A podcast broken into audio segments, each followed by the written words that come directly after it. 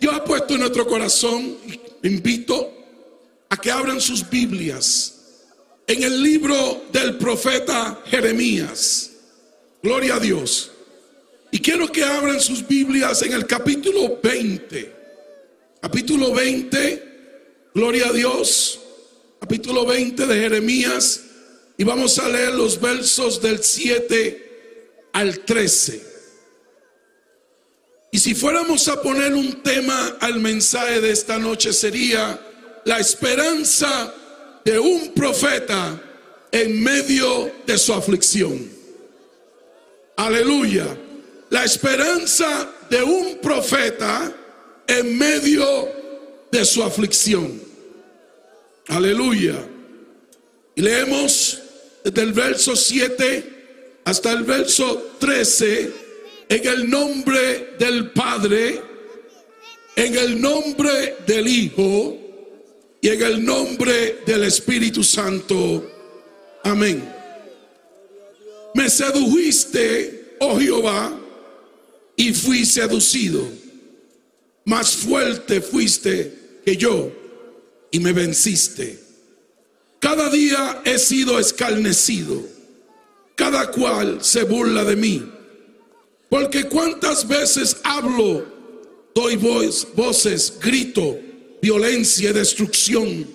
Porque la palabra de Jehová me ha sido para afrenta y escarnio cada día. Y dije, no me acordaré más de él, ni hablaré más en su nombre. No obstante, había en mi corazón como un fuego ardiente metido en mis huesos. Traté de sufrirlo y no pude. Porque oí la murmuración de muchos, temor de todas partes. Denunciad, denunciémosle.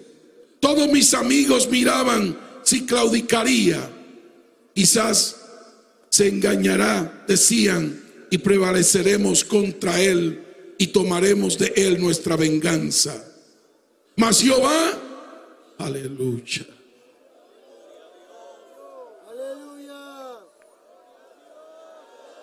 Gloria. Mas Jehová está conmigo como poderoso gigante. Por tanto, los que me persiguen tropezarán y no prevalecerán. Serán avergonzados en gran manera porque no prosperarán. Tendrán perpetua confusión que jamás será olvidada. Oh Jehová de los ejércitos, que prueba a los justos que ve los pensamientos y el corazón. Vea yo tu venganza de ellos, porque a ti he encomendado mi causa. Y luego el 13 finaliza ese pensamiento. Cantad a Jehová, load a Jehová, porque me ha librado el alma del pobre de mano de los malignos. Gloria a Dios. Vamos a orar. Padre Santo y Padre bueno, tú que habitas en gloria, aleluya. Te damos gracias, Señor, por esta tu palabra, que hemos dado lectura a la misma. Palabra inspirada, donde tú escogiste hombres santos y nos dejaste plasmado este texto, Dios mío, para nosotros a través de ella conforme a como tú, oh Dios, ha establecido. Te pedimos, Señor, que nos hable a través de ella. Sabe que dependo totalmente de ti, de tu Espíritu Santo. Dirige nuestras vidas, dirige nuestros labios y que este pueblo, este grupo, aleluya, de cuerpo ministerial de pastores de este hermoso país, de este hermoso ciudad de Huánuco, Padre Santo, hoy todo este pueblo que está aquí reunido, Señor, que todos podamos ser edificados por el poder de tu palabra. En el nombre de Jesús oramos y te damos gracias, Señor. Amén y amén. Gloria a Dios. Gloria sea el nombre de Jesús. Se pueden sentar, hermanos. Sigamos adorando al Señor. Dios es bueno. Fíjense la esperanza de un profeta en medio de su aflicción. Fíjense que el profeta Jeremías estaba atravesando un momento difícil en su vida. Y si yo le preguntase a alguno de ustedes si están atravesando por un momento difícil, yo creo que muchas manos se levantarían y dirían, sí, estoy pasando por una situación difícil. Había, habla, por ejemplo, Jeremías habla de su queja y a su vez trata de analizar el por qué tenía que sufrir tanto y ser perseguido por haber obedecido a Dios dentro del ministerio profético que Dios lo había escogido y lo había señalado para que lo llevase a cabo. Bendito sea la gloria de Dios. En ocasiones nosotros también podríamos hacernos la misma pregunta. ¿Por qué sufre el cristiano? ¿Por qué tenemos que pasar por momentos duros? ¿Por qué tenemos que atravesar momentos difíciles ahora que estoy sirviendo a Cristo? Ahora que estoy ministrando su palabra, ahora que estoy trabajando en su obra, ahora que me, me estoy encaminando en este glorioso camino, ¿por qué tengo que sufrir? ¿Por qué tengo que atravesar por momentos difíciles? Inclusive podríamos preguntarle a Dios mismo el por qué tenemos que atravesar por estos valles. Si le hemos aceptado, si le hemos obedecido y estamos haciendo su perfecta voluntad, ¿por qué tengo que sufrir? Es la pregunta que se hacen muchos. Job se hizo la misma pregunta. ¿Por qué sufre el justo? ¿Por qué el justo atraviesa por valles de sombra de muerte? ¿Por qué? Nos preguntamos. Y muchos de nosotros que hemos atravesado por momentos difíciles, nos hemos hecho esa pregunta. Si le hemos aceptado, si le hemos obedecido. Jeremías era perseguido por el sacerdote Pasul. Increíble. Por predicar el sermón que Dios le había dado que diera al pueblo. Jeremías levantaba la voz no para decir lo que él quería, sino hablaba una palabra que venía de parte de Dios. Porque los hombres de Dios cuando se paran ante un altar, no es para predicar lo que yo creo, no para predicar mi opinión, no para predicar lo que yo creo, sino para predicar lo que establece la Sagrada Escrituras, lo que dice la palabra de nuestro Dios. Aleluya. Dios es bueno y para siempre es su misericordia. Y es entonces que Jeremías se queja ante Dios. Si yo le preguntase aquí a los hombres de Dios si en algún momento se han quejado, yo creo que todos nosotros, el 100%, en un momento determinado, le hemos preguntado a Dios. Aleluya. Entonces Jeremías se queja ante Dios, pero él ve un rayo de luz, de esperanza, al entender de que Jehová estaba con él y que Dios le estaba protegiendo. Vamos nosotros a armarnos del mismo pensamiento y no te desanimes, querido hermano, querida hermana. Hay que seguir adelante en medio de estos días peligrosos y difíciles que estamos viviendo. Yo espero, hermano, con la ayuda del Señor, que esta palabra nos pueda fortalecer a todos nosotros y que nos dé la esperanza para seguir siéndole fiel al Señor. Oh, aleluya. Fíjense que Jeremías, en el verso que leímos, el verso 7 dice, me sedujiste. El Señor sedujo a Jeremías a obedecer al llamado al ministerio profético a lo cual Dios le había asignado o Dios le había escogido. Por eso vemos en el verso 7 que Jeremías se vio tentado a contender con Dios por haberle llamado a un oficio, al oficio profético. La palabra sedujiste en el hebreo significa literalmente me redujiste, me persuadiste y me venciste. O sea, que Jeremías está diciendo, Jehová me redujiste, Jehová me persuadiste y también me venciste. Esto implicaba que Jeremías sentía como si Jehová lo hubiese obligado a ser profeta por compulsión. Y que eso lo había reducido a la vergüenza y al ridículo de parte del pueblo. Su mensaje todavía no se había cumplido. Él estaba profetizando lo que le iba a acontecer a Judá que iban a ser llevados al cautiverio. Porque la gente le gusta que le profeticen bien, que le hablen bien, que le digan cosas bonitas, para que nosotros nos podamos sentir bien. Esto no es cuestión de yo sentirme bien.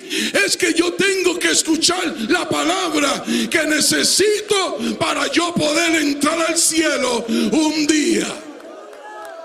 La palabra de corrección. Cuando yo no estoy haciendo las cosas como Dios desea que la haga. Pero su mensaje no se había cumplido y tuvo que sufrir constantemente la burla y el escarnio de su pueblo. Y aunque esta era la actitud del profeta en este momento, pero Dios se lo había advertido, porque quiero decirle que cuando Dios llama a alguien, cuando Dios pone los ojos en alguien, Dios no te dice a ti, oh, todo te va a salir bien, no vas a tener problemas, no vas a tener dificultades, aleluya, tú vas a entrar, vas a abrir la boca, vas a predicar y todo te va a salir bien. No, Dios no nos dice eso a nosotros, aleluya, Dios lo que nos dice es, obedéceme.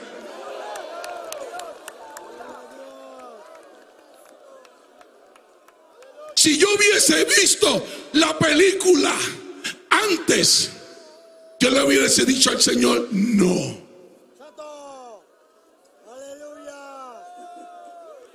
Oh, gloria. Pero mi esposa y yo, que recibimos un llamado de Dios, nos lanzamos en obediencia a hacer la voluntad de Dios.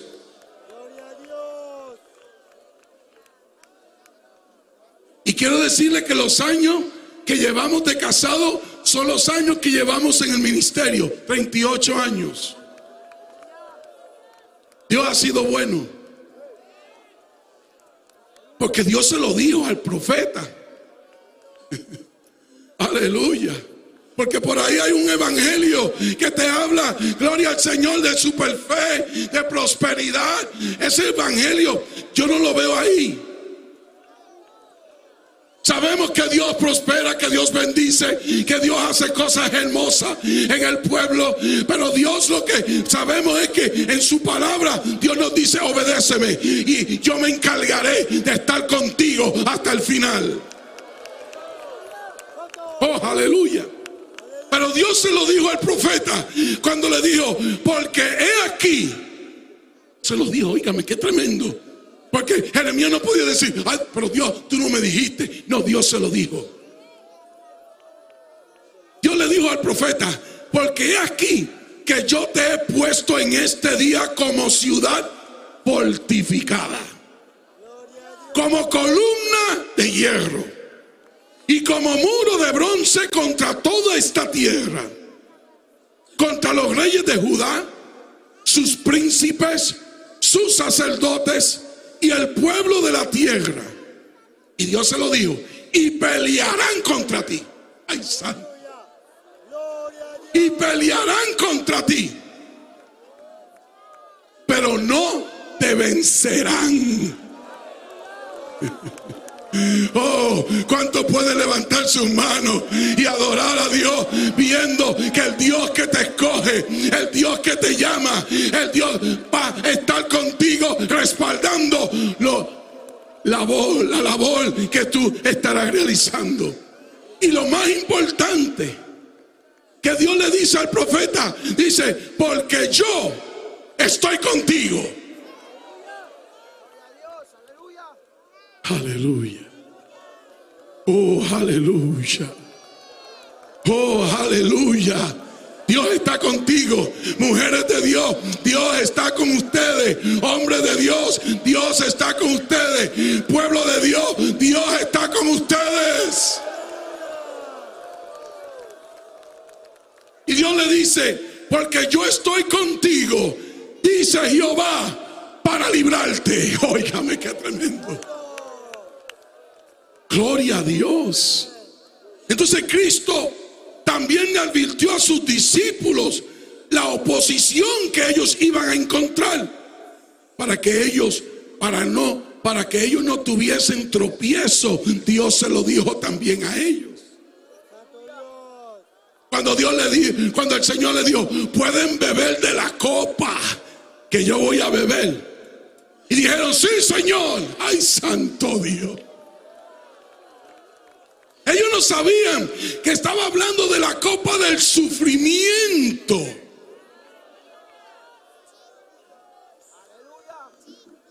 Todos fueron mártires, con excepción de Juan. Y no porque Juan no trataron de matarlo, porque a él le tiraron un aceite hervido, se lo lanzaron, pero no era el tiempo de él morir. Y cogieron a aquel anciano y lo llevaron a la isla de Patmos para ver si se acababa de morir el viejito Juan. Pero allí Dios le dio la revelación más grande que Dios le ha dado a un hombre. Le dio el libro de Apocalipsis. Le reveló el futuro. Le reveló lo que iba a suceder en los tiempos finales. Y una de las cosas que Dios le reveló a Juan, aleluya, es que Cristo viene pronto.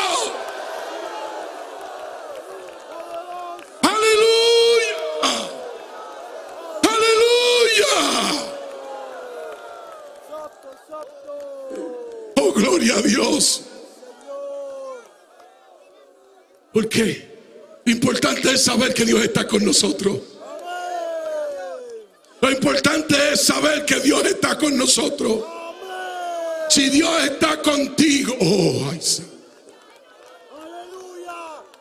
Entonces debemos recordar que desde un principio Jeremías pensó que él era muy joven para ocupar tal oficio y que no estaba equipado para ocupar dicho cargo. Pero recuerde que Dios no acepta excusas.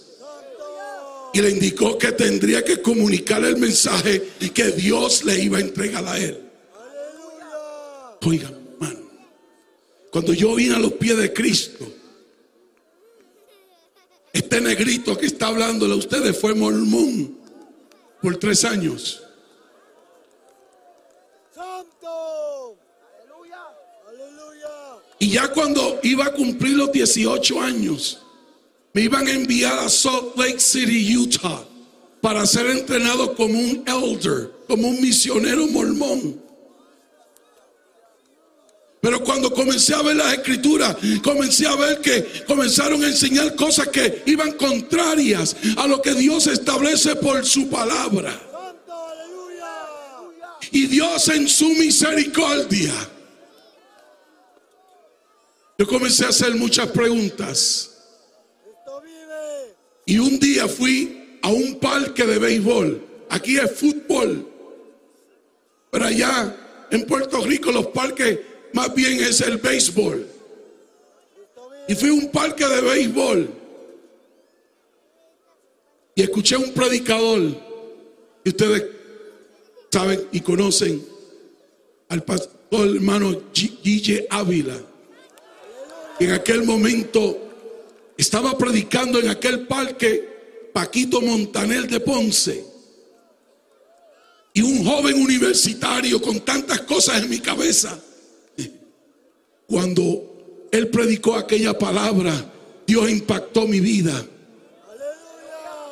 Y cuando impactó mi vida, gloria al Señor, una de las cosas que yo dije, pero ¿qué es esto que yo siento en mi corazón? Esto no me la, esto que yo siento en mi corazón, ningún libro de la universidad me ha producido lo que, lo que yo he escuchado a través de ese hombre predicando. Oh, aleluya. Y yo dije en, mi mente, en mi corazón, dije, Señor, si tú me estás llamando a convertirme a ti hoy, yo te pido que alguien de mi familia diga, yo me voy a convertir a Cristo. Y el tío mío que estaba al mirado me dice, me dice, Albert, yo me voy a convertir a Cristo. Y yo dije, ¿tú te vas a convertir a Cristo? Y yo, sí, pues yo también me voy a convertir a Cristo. Pasé al frente. Acepté al Señor como mi único y exclusivo Salvador. Yo tenía 17 años cuando eso aconteció. Cuando yo llegué a casa de mi madre, le dije, mami, me convertí a Cristo. Y ella me dice, deja ver cuánto te dura la fiebre. Hoy tengo 60 años y la fiebre sigue al rojo vivo. Alabado sea el nombre de Jesús. O sea que hace 43 años que le di mi corazón a Cristo. Y lo único que Dios ha hecho es bien a mi vida. A Dios sea la gloria. A Dios sea la gloria. Dios sea la gloria.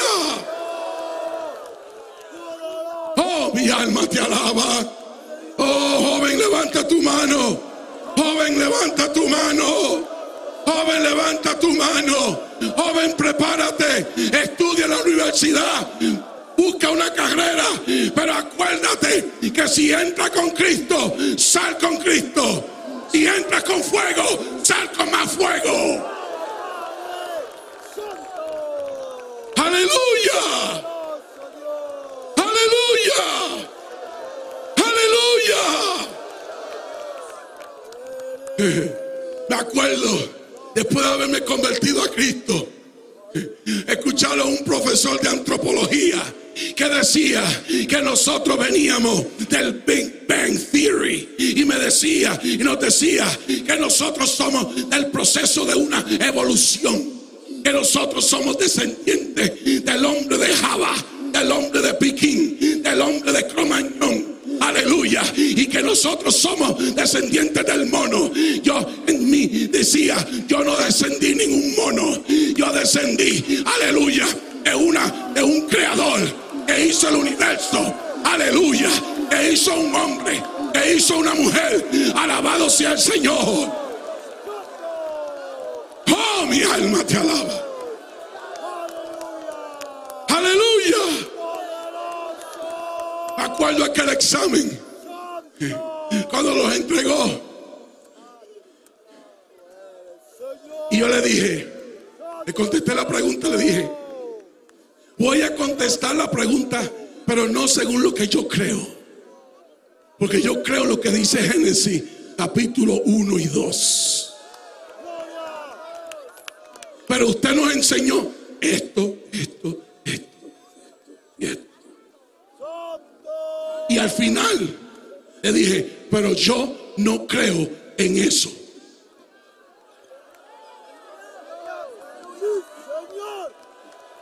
Oh, gloria. Cuando me entregó el examen, me dice, me agrada tu sinceridad.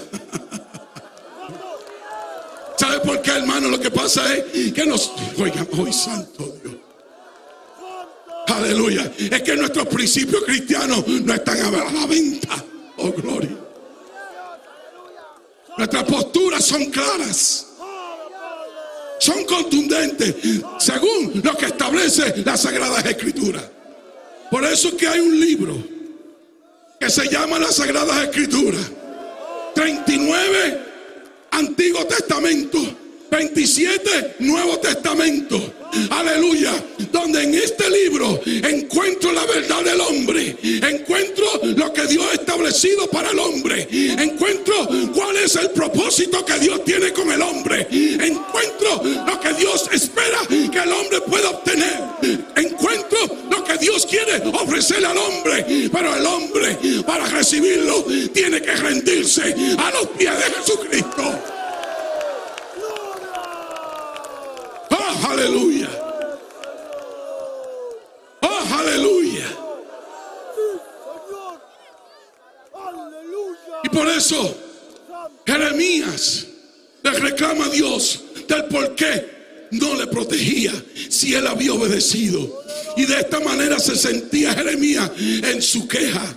Pero, pero Jeremías había tomado la decisión. No predico más. No hablo más. Cada vez que hablo, hablo, eh, hablo. Lo que ocurre, problemas para mí. Pero dice el verso 9.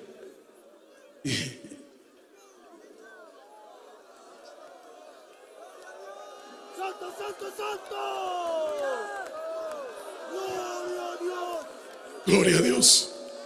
Pero él dice el verso 9. Y dije, no me acordaré más de él. Fíjese lo que él dijo. Ni hablaré más en su nombre. No obstante, había en mi corazón como un fuego. ¿Cuántos tienen ese fuego? Ese es el fuego del Espíritu Santo. Ese es el fuego del Espíritu Santo. Dice él, pero había un fuego ardiente metido en mi hueso. Traté de sufrirlo y no pude. Aleluya. Sé que Jeremías se vio tentado a abandonar su oficio profético. Y en parte porque encontró tanta oposición y tantas dificultades. Y en parte porque aquellos a quienes fue enviado, en lugar de ser edificados y volverse mejores, se volvieron peores. Pero encontró un fuego dentro de él que no podía soportar, que no lo podía controlar. Él quería callar el mensaje de Dios, pero no podía hacerlo porque el fuego que estaba en él era más fuerte que él. Oh bendito Dios, aleluya. Oh, mi alma te alaba. Era un fuego intenso en su corazón. Era imposible de apagarlo. Era como un volcán que estaba a punto de embullición. Estaba a punto de erupción. Aleluya. El profeta sentía tal identidad con Dios y su causa que tenía que proclamar la palabra de Dios. Por eso es que cuando nosotros nos paramos a un frente de un púlpito para predicar, jamás vamos a predicar el canto de la tristeza. Vamos a hablar de las grandes victorias, de lo que Dios hace en nuestra vida. Dios es bueno. Dios es bueno. Entonces, Jehová no había abandonado al profeta. Le fue asegurada la presencia de Dios con él, lo cual bastaba para reducir la impotencia de todos los ataques de sus enemigos. Dios estaba con él como poderoso gigante, pero hay otras versiones bíblicas que dicen como poderoso guerrero. Significa que el que va delante de nosotros, ay santo. Él pelea nuestras batallas. Él va al frente de nosotros. Por eso es que nosotros vemos de lo imposible lo posible. Lo que pensábamos que no podía hacer, Dios lo dice, pues puede hacer. Porque es que Dios va delante de nosotros. Por eso es que cuando Dios usa a un ser humano, cuando Dios usa a un hombre de Dios, a una mujer de Dios, al final usted y yo tenemos que darle la gloria y la honra al único que se la merece, que es nuestro Dios. Nuestros enemigos tropezarán y no podrán prevalecer contra el pueblo de Dios. Serían avergonzados y no podrán prosperar en contra de los hijos de Dios. Esta confianza la tenía Jeremías en Jehová, a pesar de lo que él estaba atravesando.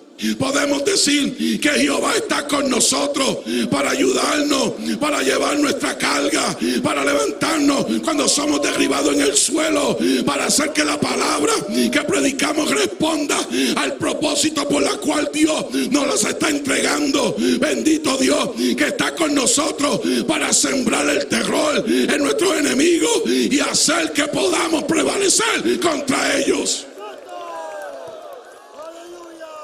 Aleluya. Por eso es que cuando un hombre de Dios atraviesa por momentos difíciles, Dios no lo deja solo. Dios está a nuestro lado.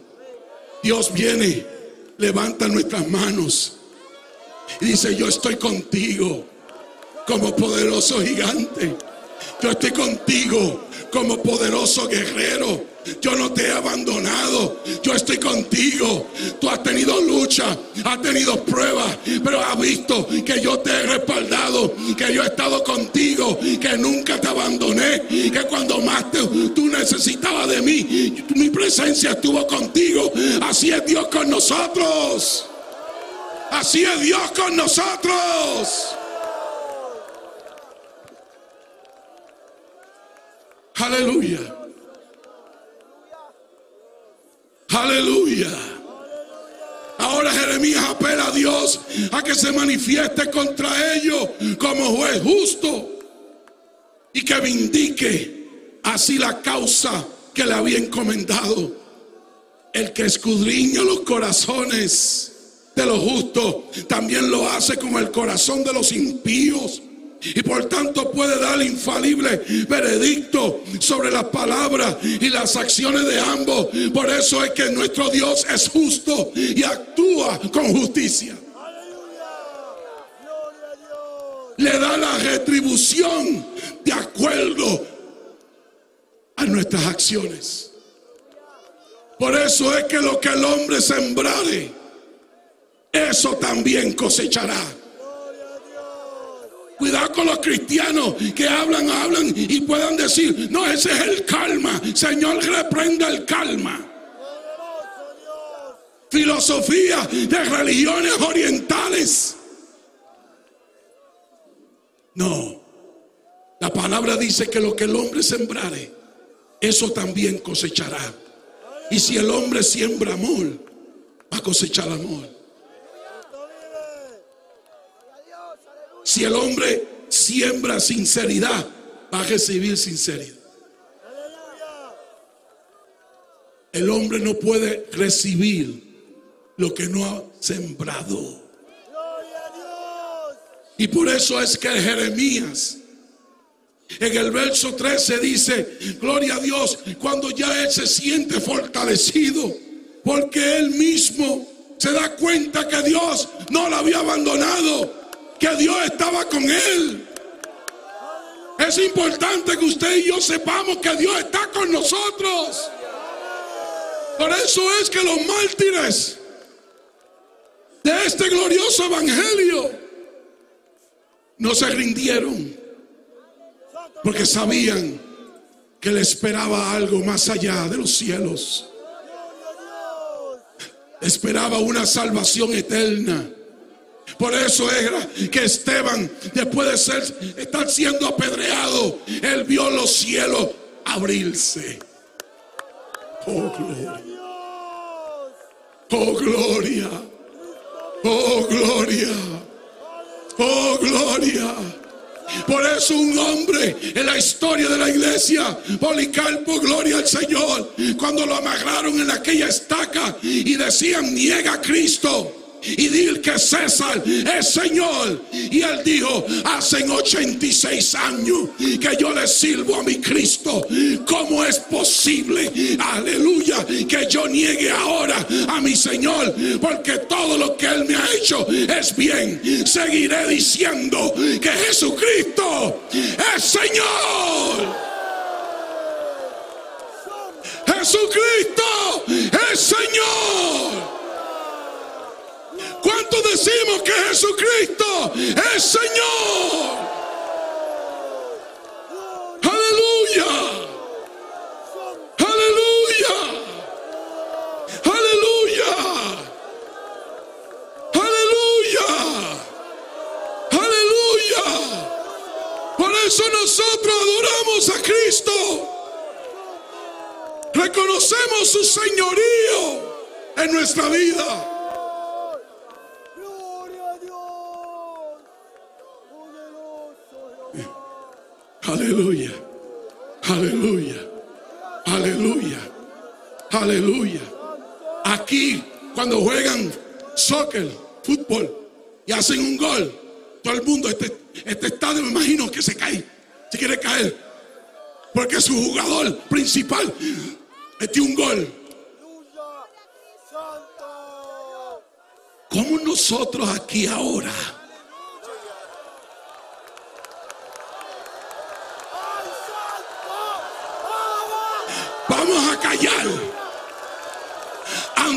Cristo que dijo, al tercer día resucitaré con poder y gloria. Fue a la cruz, sí fue a la cruz. Murió, sí murió. Derramó su sangre, sí derramó su sangre. Fue bajado de la cruz, sí fue bajado de la cruz. Fue puesto en la tumba, sí fue puesto en la tumba. Pero el domingo, en madrugada, algo aconteció. Aquella piedra que fue puesta fue removida. Aleluya. Y allí salió el Cristo de la gloria resucitado.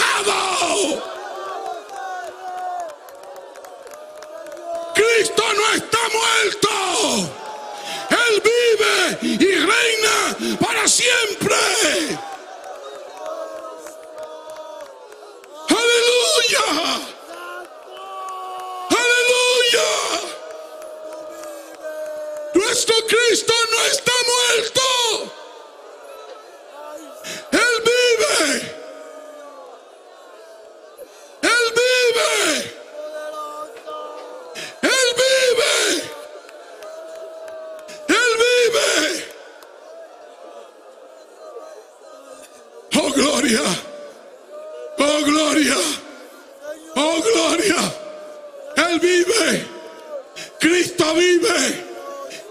No está muerto.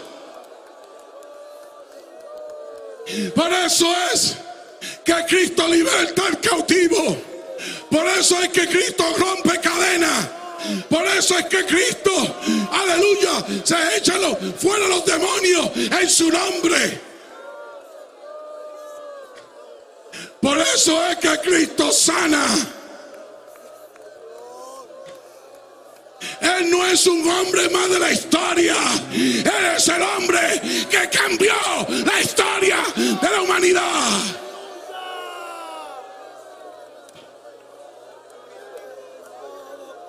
Por eso, Jeremías dice cantar a Jehová. Por eso cantamos, loar a Jehová. Por eso le adoramos. Por eso le alabamos. Por eso nosotros bendecimos su nombre. Porque todo lo que Cristo ha hecho en nuestra vida es bien. Así lo entendió el profeta. Así lo han entendido los hombres de Dios, las mujeres de Dios. Así lo ha entendido todo aquello que se han rendido a los pies de Cristo. Todos aquellos que han reconocido a Cristo como Señor y Salvador de sus vidas. Lo han podido experimentar. No porque lo leyeron en un libro, sino que lo han experimentado en carne propia. Aquí está el Cristo de la gloria. Aquí, aquí está el Cristo de la gloria. Aquí está el Dios Todopoderoso. Aquí está el Dios que hace maravillas. Aquí está el Dios que te ayuda en medio de tu aflicción, en medio de tu prueba, en medio de tu dificultad. Por eso Él prometió y dijo, yo estaré con vosotros todos los días hasta el fin del mundo.